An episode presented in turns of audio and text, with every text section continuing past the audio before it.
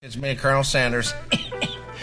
I've been gone for a while, and boy, howdy, have things changed. Nowadays, you got your International Space Station, your double sided tape, your cargo pants. You seen these pants? That's too many pockets. But what you don't always seem to have these days is my Kentucky Fried Chicken. Well, I'm here to change that, folks. I'm here to make sure my chicken's still as tasty and delicious as it ever was. I'm Colonel Sanders. And I'm back, America. I'm back, America. it's still finger licking good. Mmm, here comes the rundown.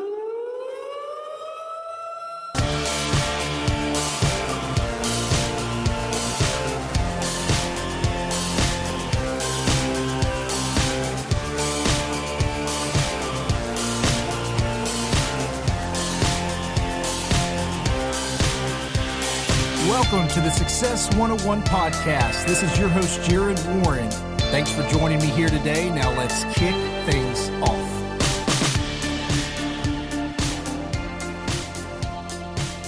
Welcome back to another episode of The Rundown. The rundown. Episode 7. So, what's going on this week, man? How are you doing? Things are going well. It's Wednesday, hump day, working towards that weekend. Yeah. You know who really looks forward to the weekend? Who's that? People that hate what they do during the week. anyway, Anyways. on to the next thing. So I wanted to go into the mailbag here, and a couple of you guys have written in lately asking about a couple of peak performance ideas or thoughts. John in Lansing, Michigan. Hey, John. Uh, we're talking about if you want some sort of pick me up during the morning. How do you really get the day going? Other than, uh, yeah, other than snorting lines and Yeah, right. uh, human chargers. But he mentioned something that I have prescribed to for quite a while now, and that is caffeine. Mhm. You got to be careful with caffeine, right? How much of it Right. you take in, Right. And, But- and when, where you're getting it from. where you're getting it from. Absolutely. So if you do it in coffee, that's an extremely healthy source of caffeine. Really? Compared to like well, I mean, Coke? co- coffee's just super healthy. If you do, if you look at the scientific studies, especially more and more is coming out on that nowadays about your heart and your brain and Mm-hmm. your mind, even uh, all the way down to the to the level of like dementia, Alzheimer's, those sort of things. Drinking two, three cups of coffee a day. But I don't know. For some people, that makes them extremely jittery. I've Mm-hmm. never felt that way before. I can go to Starbucks and have a venti espresso with five or six shots, and then come in the office and drink another cup of coffee. I don't advise that to anybody, but if I ever do that, I'm not jittery. Some people say, "Man, I'd be laying in the floor, bouncing off the wall, shaking all around." If you tend to get a little bit jittery, but you still want to get that caffeine kick in the morning, you guys need to do what John is suggesting here and taking some L-theanine. So what that's going to do is it's going to take that buzz away. It's going to take all those those jitters away, Huh. and it's going to leave you with more of the focusing aspects and the energetic aspects of coffee instead of the the wired up. L-theanine, guys, will take care of that. So you can actually take caffeine pills that have caffeine and L-theanine. Normally, those come in 200 milligrams per pill. Hmm. So you can get the effects of coffee. You're not getting the, the healthy the healthy effects of coffee, but you're getting the effects of coffee without all of the jitters if you do it in a caffeine pill with L-theanine. Or you can do you can actually drink coffee, which would be my suggestion rather than taking the pills. But either way, you know, I mean, there's some people that are going through the airport or they're traveling mm-hmm. and they just can't, you know, can't get down 70 gates away to the Starbucks and there's a line out the door and they're like, you know what, if I'm traveling, I'm just going to get caffeine pills with L-theanine built into it. Mm-hmm. If I'm at home, I'll Just- take some L-theanine by itself and drink my coffee for the health benefits. Right. So I'd encourage you guys to do that. One other thing that I was talking about before was building testosterone. And I think most people think this applies only to guys, but believe it or not, females build testosterone as well. If nothing else, it converts to energy Right. for, for the females out there. But for guys, And it hair. converts to muscle. It converts to, I mean, even down to the levels of brain matter when you're building testosterone. I've read a lot of things, I've studied a lot of things. And in order to build testosterone, there's a ton of different ways to do it. Some are more complex than others. But really, what has worked for me over time is heavy lifting and exercise Right. Cold showers. Cold showers. Cold showers. Oh, So, man. Bo, I know you're a little new to the podcast here, Success 101 podcast, but I've talked about cold showers for a long time. Okay. What's better if you can do it is to do like plunge pools, like cold plunge pools. If you have a club or a gym or Mm-hmm. something like that that you go to, normally those are going to be heated though when you go there. Right. But the easiest thing to do is for those of you trying to get used to cold showers, just the last 30 seconds of your shower, turn it to as cold as the faucet will go. Oh boy. Do it for 30 seconds. Yeah. George Costanza. It was cold water. It was cold water. It's cold outside. but what it does is it builds up your cells, your mitochondria, it makes you resilient to that. And then you'll notice that you can go for a minute, you can go for two minutes, you can take your whole shower after you do it long enough, and it literally doesn't even affect you. So that's cold showers, sleeping eight hours a day, mm-hmm. eating good fats, high quality fats, like is in Ample, who mm-hmm. sponsors this podcast. Ample. Head to success101podcast.com forward slash ample. That's A M P L E. Enter success 101 in the checkout code. Grab your awesome meal replacement drink from the guys over at Ample that have created this awesome thing. It's got a huge amount of high quality fats that your brain and body need each day, intermittent fasting, and trying to stay away from sugar. And then lastly, this is from Brandy in Florida. She wrote in saying, I've heard a lot about activated charcoal. I've heard there's some pros and cons to it. The only con that I know of to activated charcoal is it possible burns your chicken when you throw it on top. possible constipation. And I'm not I'm not joking. If you take too much of it, it could cause that. Now I haven't had that experience. I've taken tons of it multiple days in a row and it has the opposite effect on me. so guys, what activated charcoal does if you guys haven't checked this out yet and the best kind to get is organic coconut activated charcoal. But what it does is it binds all the free radicals in your body. So if you're out eating poorly, if you're drinking, if there's anything you're doing that's going to make you feel sluggish, you've got to take activated charcoal. And what I would recommend, guys, is to take about three or four pills before you head out to dinner. If you know you're going to be going out eating some fried food, especially, or drinking alcohol, take three or four pills before you go out to dinner. Take three or four more before you go to bed. The next day, you'll start using the restroom. It'll be a little bit black. The day after that, you're basically oh, boy. pooping tar. Oh boy. And it's taking all of that and just sucking it right out of you. Like I said, it binds to those free radicals in your body. It's like a cleanse or no, it's not a cleanse. It's just uh, bentonite clay and activated charcoal. Those things all bind to things in your body and just pull it right out. why is it tar coming out the business end? Well, because I mean, just think of these capsules of charcoal. I mean, if Right. you break them open, you can even put them on your toothbrush and brush your teeth, and it gives you that like. That's not the, dentist first thing I do with charcoal, I gotta be honest. Uh, well, I didn't either until I read about it. But Okay. A year or two ago, I started putting it on my toothbrush every now and then. A couple times a month, I'll put it on there. It leaves your teeth with like literally that fresh from the dentist feeling to where you walk away going, man, my teeth haven't been clean like that before, except when I've been to the dentist. I mean, it, it looks horrible on your teeth until you mm, wash yeah. it out. But there's really not a taste to it. You would, I mean, you would think eating charcoal would be bad. There's really not a taste to it. So you can just go check it out. Bulletproof coconut activated charcoal is some of the best out there. But I mean, don't take my word for it. Go do the research on it. But I know for me, if I'm ever going to be out eating, drinking in a way that I know is going to bring me down a little bit or make me feel a little bit sluggish, I'll pop some activated charcoal, and it is just. Uh, I mean, like I said, it's not a it's not a cleanse, but I guess you could call it that. It just binds to all that crap in your body and turns it into, I guess, turns it into more crap. As More you- crap. It's a great tool to add into your daily biohacking routine. I just feel like rubbing charcoal on my teeth. Like that makes me imagine myself as Dick Van Dyke from Mary Poppins when he's a chimney sweeper, Yes. just Chim- covered in all the crap. Like that's that's probably what it feels like. Taking the bristle that he uses to clean the uh, Yeah. chimney and scrubbing my teeth No, I mean it. that's what your teeth will look like. Ugh. But you feel great. You feel great after you do it. So go check that out. Thanks so much for you guys writing in. And we're going to be going to the mailbag a little bit more. We'd kind of gotten away from that a little bit, even though people continued to write in. There was just so many emails coming in that we couldn't really get through all of them to make it relevant. But I thought, you know what? If you guys are taking the time to write in, I'm going to start talking about it on the show. Send us an email to info at success101podcast.com. And if you've got a relevant success tip, biohacking tip, peak performance tip, anything that you can use to go out and crush the day, we might talk about you online. So keep writing in. well, Jared, I got another story for you today. What would a podcast with Bo be without a story? Not a podcast. No. No, not at all. Let's go. Harland David Sanders was born on September 9th. Oh, like Colonel Sanders? Oh, I don't know about that. Is that where we're going with this? I don't know about that. Okay, I'm I'm listening. didn't make it literally three words into the damn podcast. You can't pull a fast one over on me, boy. oh, Have some of my chicken. I'm I'm so pissed. Harlan David Sanders was born on September 9th, 1890, in a four bedroom house located three miles east of Henryville, Indiana. Okay. Her, uh, what year did you say? 1890. 1890. Four bedroom. 1890. Okay. Yeah. Four, well, I'm sorry.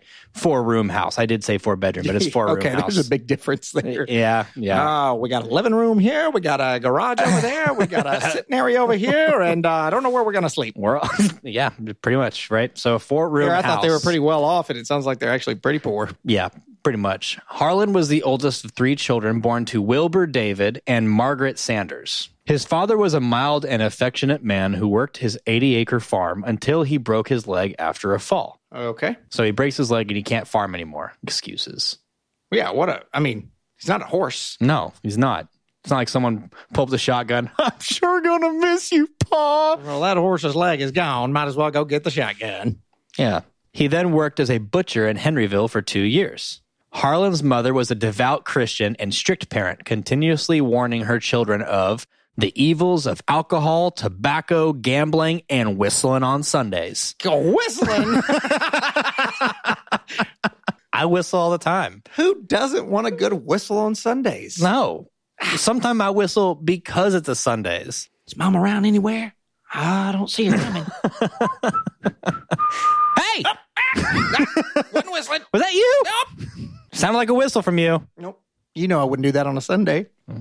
Wait, was it just Sundays or was it any day? Just Sundays. okay. that makes sense. I don't know what it is. I know you're not supposed to work on Sundays according to super Christian. Thou shalt not Following. lie, cheat, steal, or whistle on Sundays. Thus saith the Lord. So no Chick fil A and no whistling on Sundays. Oh, man. That's it. We've really got to change this. When Harlan was five, his father came home one summer day with a fever and died later that night. Harlan's dad doesn't seem very tough so far in this story. No. He I came home with a fever. Came home, by the way. Where was he that he came home with a fever and then died that night? Probably out whistling, and then the devil. Harlan's mother was forced to find a job and obtained work in a tomato cannery. The young Harlan was required to look after and cook for his siblings. And he's only like six, seven years old, something Man, like what, that right I mean, now. what are you cooking at seven years old? I, I don't know. I didn't Yeah, get information I could on probably that. heat up some hot dog buns at that age, but Yeah, that's about it. you're not getting a whole lot more out of me than that. I no, well, Not even I that mean, good. Dad's not even around to provide for him because he's No. getting fevers and Dying. breaking legs and breaking legs, getting fevers, and dying and whistling on Sundays. When he was 10, Sanders began to work as a farmhand to bring extra money home to his family. In 1902, Harlan's mother remarried to William Broaddus, and the family moved to Greenwood, Indiana. okay. So that's 1902. Harlan and his stepfather did not get along very well at all.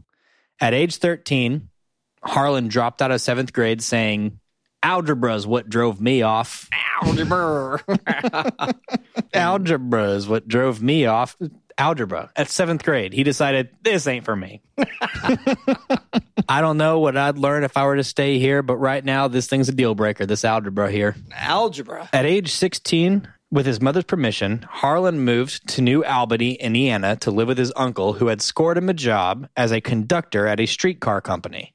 Okay. Cool, right? Sounds like it. I, Not- I don't really. I mean, I don't really know what they did, but Not really. I don't know what I'd want to go do. I don't know if I'd move to Indiana to be a conductor. his dad was just so, uh, I guess, so soft that it just led him down a life of doing a whole bunch of nothing. It sounds like. he might have just been looking for a father figure and found his uncle who said, "Ah, you can be a conductor if you come up here." He's like, "Oh, okay." I'll do anything if anybody will love me. The next year was full of little events for young Harlan. From 1906 to 1907, so like between 16 and 17 years old, Harlan one lied about his age to enlist in the U.S. Army. Then he served as a wagoner in Cuba. He was honorably discharged from the Army. He moved to Sheffield, Alabama, and worked as a blacksmith's helper for two months. And then he moved to Jasper, Alabama to work on a train shoveling ash and eventually was promoted to a fireman on the train, which, by the way, fireman, not fireman you're thinking about where he runs and puts out buildings. Okay. The fireman whose job it is on the actual train to stoke the, the fire. Like an engineer, conductor, almost on a train. You Kind of. does that. Yeah. Yeah. So he's sticking to trains right. He, you will come to find that he likes the railroad. And this is all by the age of 17. So this dude just had like Well, five this dude's jobs. in a moved- I mean, he's been to like thirty different places. I mean, it he's almost like a- averaging a, job every two months. It's like a Forrest Gump movie. I mean, by the end of this thing, he's going to have done everything and gone to the moon. I really liked the lunar landing. It was lots of fun being weightless. I was shoveling. I think I'll go home.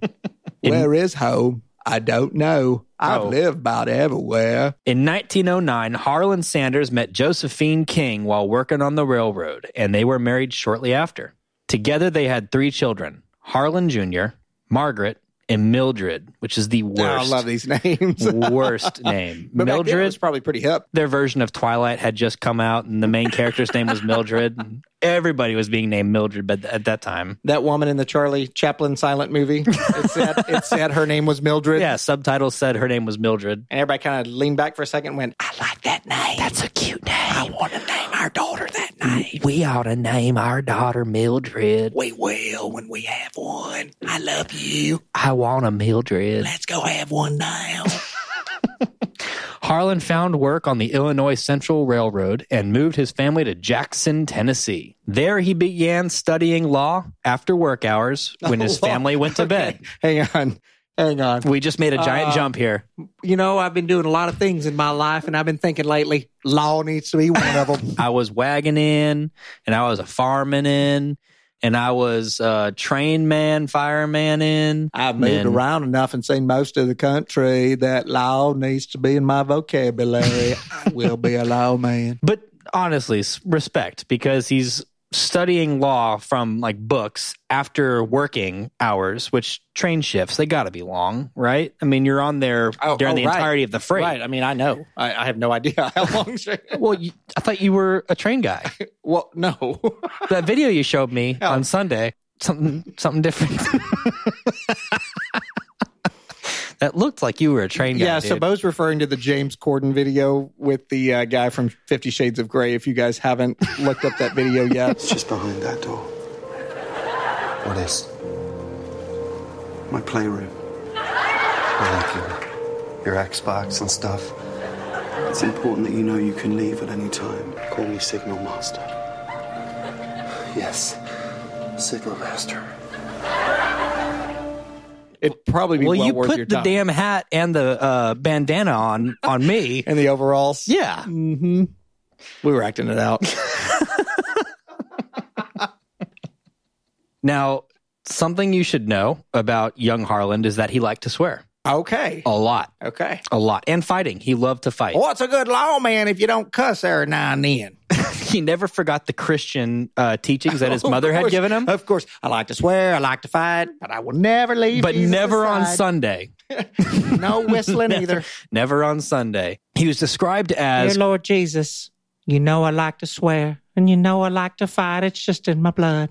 But I promise I'll never leave your side. he was described as quote a servant of God with a nasty mouth and a willingness to pummel a man with a chair.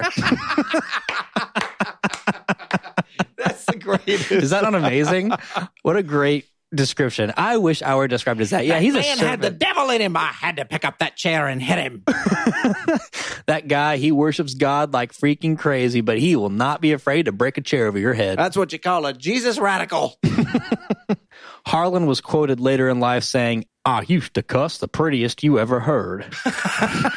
I did my cussing before a woman and anybody else, but somehow nobody took offense. And I love Jesus. Harlan lost his job working on the railroad after he got into a brawl with a colleague. So I don't know what fight it was that ignited that, but at the I'm sure it railroad, involved a chair over somebody's head. yeah, probably.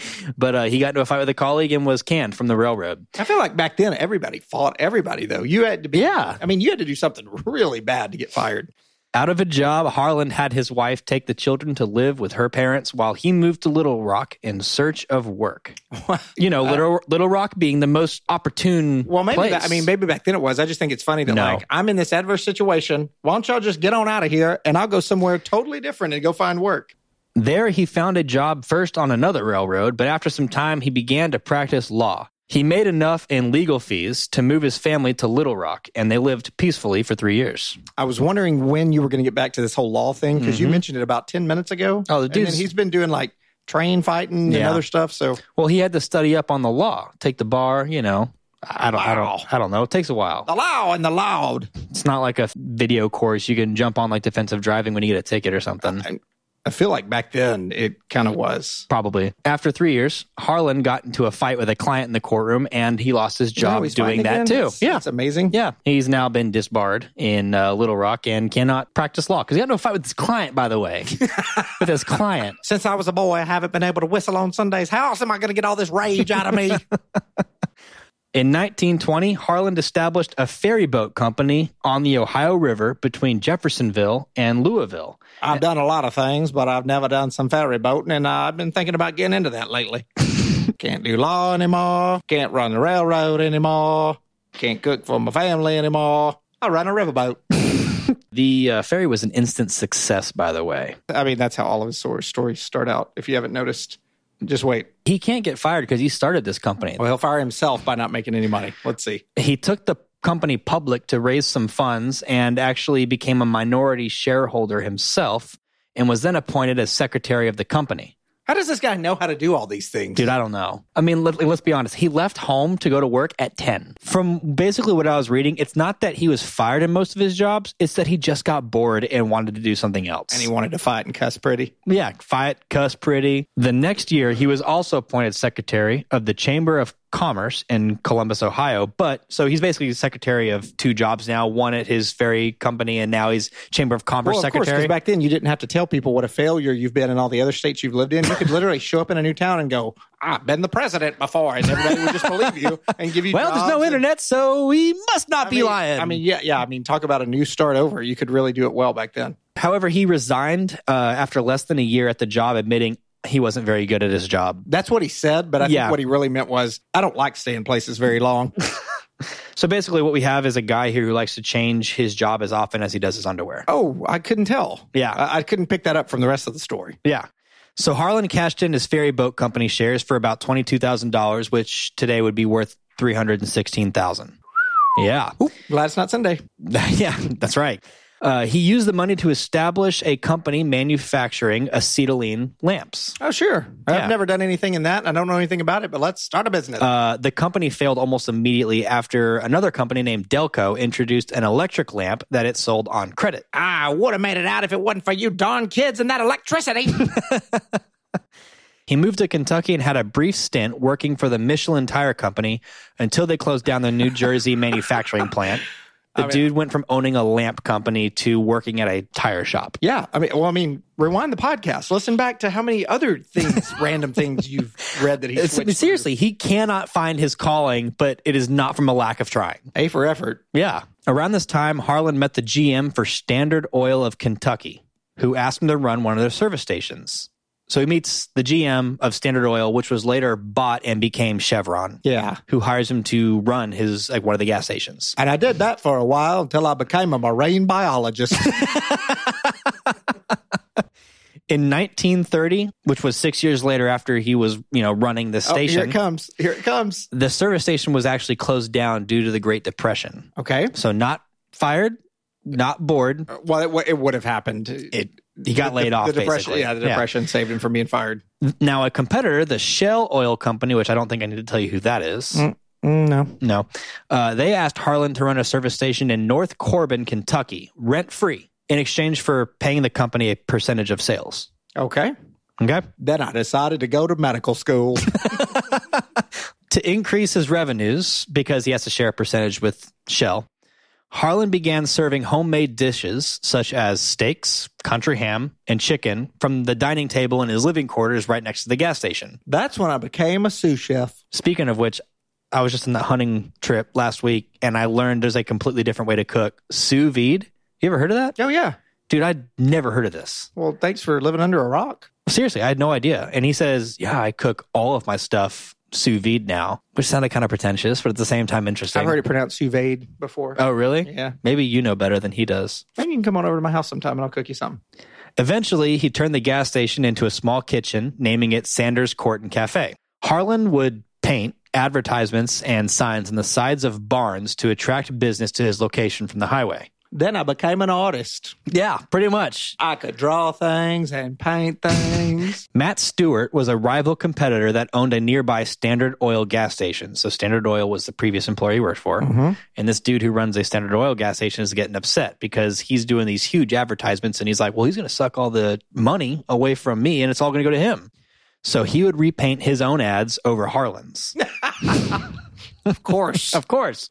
Uh, does he know that he's about to get a chair smashed over his head? Harlan threatened Stewart, saying that if he caught him again, he'd quote blow his head off. I think to him that's cussing the prettiest you ever heard. One day, Harlan was tipped off that Matt Stewart was in the middle of painting over one of Harlan's masterpieces. Hey, he's over there painting over your sign again. Hey, You got Harlan. a chair? Grab it and go get him. So Harland and two Shell executives rushed to the scene to confront Stewart, and they were both they were all all three of them heavily armed. Armed with what? the collapsible chairs.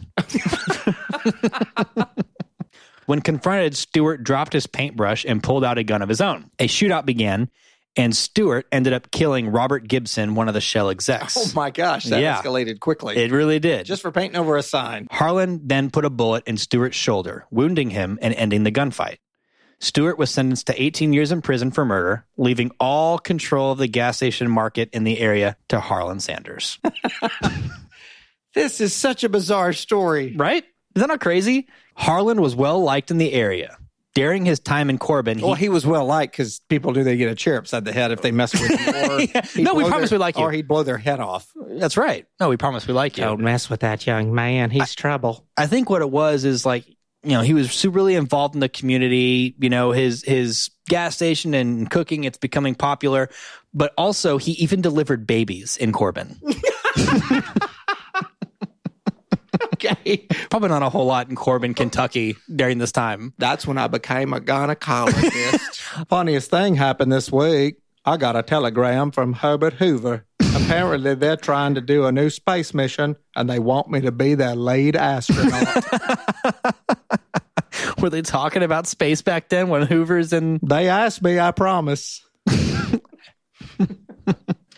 His local popularity grew, and with the increasing tourism and high demand for his cooking, Harlan bought the motel and restaurant across the street in 1940. sure, because he knows all about motel management. Now he's a motel owner. He began experimenting with his cooking techniques and eventually perfected a way of frying chicken in a pressure cooker. By 1947, Harlan had taken up a mistress, Claudia Ledington. His wife had left him eight years earlier when Harlan Jr. had died from infected Well, no wonder he has a. if your wife left you eight years earlier, is that really a mistress that you have, or is that like your new girlfriend? Uh, pretty much. Okay. She left him, but they weren't officially It divorced. wasn't, it wasn't documented on paper. So Josephine and Harlan were officially divorced by late 1947, and he married Claudia in 1949. In 1950, after putting North Corbin, Kentucky on the map, Governor Lawrence Wetherby, a good friend of Harlan's, recognized him publicly for, quote, his outstanding service to his community. He was given the title Kentucky Colonel. Harlan traded in his apron for a white suit to better hide the flour stains in the kitchen, and his friends started calling him Colonel Sanders first as a joke, but after a while, in true earnest and respect. For the next two years, the Colonel perfected the famous 11 herbs and spices recipe, and his legend continued to grow. So it was 11 herbs and spices even back then. Oh, yeah. I just thought that was some new made up marketing thing that they used. Nope. Pete Harman, a friend of the Colonel's, was the owner of the largest restaurant in Salt Lake City, Utah. He convinced Sanders to franchise him the recipe for the fried chicken in 1952. He agreed, and in the first year, the restaurant more than tripled its sales, with 75% of the increase coming from just the sale of fried chicken. Harman hired a sign painter to advertise the chicken, and the term Kentucky Fried Chicken was born. So Kentucky Fried Chicken in Utah became a really popular dish at these other restaurants, and it made it set Harman's restaurant apart from everybody else in the in the area. People wanted that Southern comfort feel. Yeah. I mean, they, they probably didn't have any other food. They they had they had nothing like that. I don't even think they knew what fried chicken was Probably back wasn't then that good in Utah. just, we have nothing else. Doesn't this taste amazing? It's our one meal for the week that we get to have. It's amazing. So around the same time in 1952, Sanders was forced to close his restaurant down due to reduced foot traffic thanks to the newly finished highway I-75. People are taking that highway as opposed to what they were taking. They're not seeing the signs on the side of the barns, so they're not Not a lot of foot traffic. So even if someone else paints over them, doesn't matter because no one's right. seeing them. He had only what was inside his savings and was at that time receiving, because he was 65, $105 a month from the government for Social Security. I think that's still what they pay out these days, too, Or less. or less $105. After encouragement from Claudia, Sanders decided to travel across the country and search for restaurants that he could franchise his chicken recipe to. In 1959, Sanders and Claudia opened their new company headquarters and restaurant in Shelbyville, Kentucky. Sanders spent his days driving his Ford across the country, often sleeping in the back of his car. You would think that he could afford a little bit more, Uh, not just on that Social Security. being Colonel Sanders. he would visit restaurants and offer to cook his chicken for the owners. I actually put cook his children on accident. and I had to autocorrect in my head. the That boy didn't die of tonsil disease. His daddy cooked him. At least you're removing the skin. That's where all the fat is. That's where all the taste is. If It that was how he out if that was how he accidentally found out the 11 herbs and spice herbs the 11 herbs and spices mix. I would have never found out how that golden chicken recipe would work out if I didn't try it on human flesh. if they liked the recipe he would negotiate the franchise rights with the owners so he's there's not like they're opening hey, up boy, you, you like what you're eating over there? You like that? You want a little bit more of that? I, I do Why don't you man up buy the rights? you can't just tell me the recipe I'm about to break a chair over your head. i'll buy it what is it i'll I'm do Colonel it Colonel Sanders. you look like a colonel Soon, restaurant owners would start visiting him instead to ask for franchise rights. Claudia would mix and ship the spices to restaurants. And I guess that what that means is like they still wouldn't let the recipe out because the recipe is secret. Like no one knows the recipe. They're mixing the spices and the herbs and all 11 of them at the headquarters and they're shipping them out to the restaurants. Man finds out my recipe, I'll blow his head off. Finally, the Colonel had struck gold after so many attempts and failures. KFC was one of the first fast food chains to expand internationally, opening outlets in Canada and later in the UK, Mexico, and Jamaica by the mid 1960s. Jamaica. Jamaica, man. Man, it's funny. Whenever I got to go to Tokyo, we traveled over there. There were more KFCs than Oh, my anything gosh. over there that I saw. More KFCs? Yep. Sanders obtained a patent protecting his method of pressure frying chicken in 1962 and also trademarked the Wait, phrase. Wait, hang on. Hang Yeah? on. You patent a method of cooking. Yeah.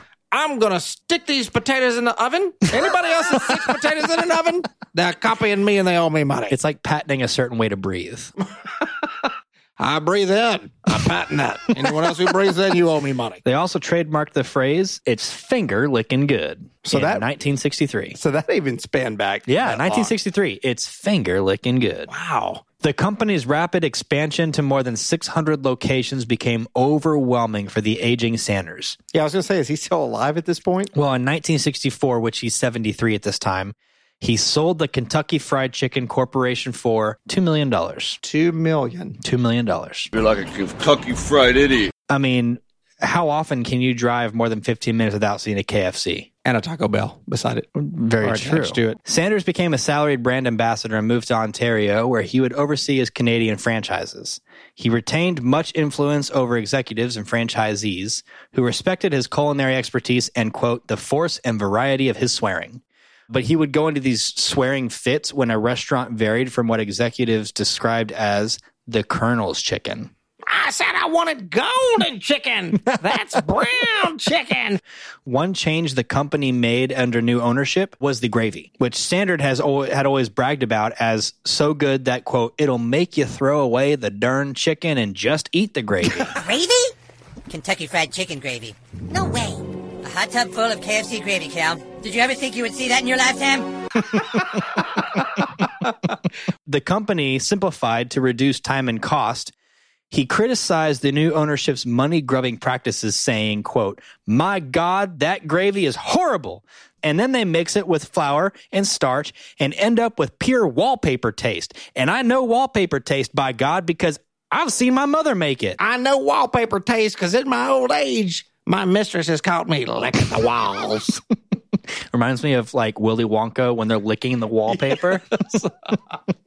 Snozzberries. But that's but I mean that's interesting. It tastes like wallpaper taste, and believe me, I know what that tastes like. Like wait a minute. And then he throws a random out of left field slap across his mom's face. Like, I know what it tastes like because my mom used to make it. I guess he was really bitter about the whole no whistling on Sundays thing. Wow. Yeah. till the end. I mean, you don't take gravy that would make you want to throw away the chicken and make it taste like licking wallpaper. That's a bad move. I'm telling you right now, after this podcast, I'm, I'm gonna go get I'm some. gonna go get some Yeah, chicken. yeah. Oh my gosh. It is said that for the last 20 years of his life, he never wore anything else in public but his signature white suit. never, not once in the last 20 years. Uh, heavy wool in the winter and light cotton during summer. I'm suffering like you can't understand, but I gotta leave a trademark before I die. That is dedication. That is such dedication. This is a dude who searched for like 50 years trying to find something he was freaking good at. And once he found it, he embraced it. Man, And- what an awesome story. was that not great? I mean, not so awesome for him. It Well- like a pretty rough life. Well, I mean, I read quotes where he was saying basically in a lot of biographies that life to this point for me has been nothing but finger licking good. yeah. The dude embraced all the failure that he was presented, and he had every reason to give up. Every reason. All I know is he was a huge success because I'm hungry right now. Oh my gosh. Just talking about it. Maybe it was my storytelling. Let's go get some chicken. Dude, I want to get some chicken right now.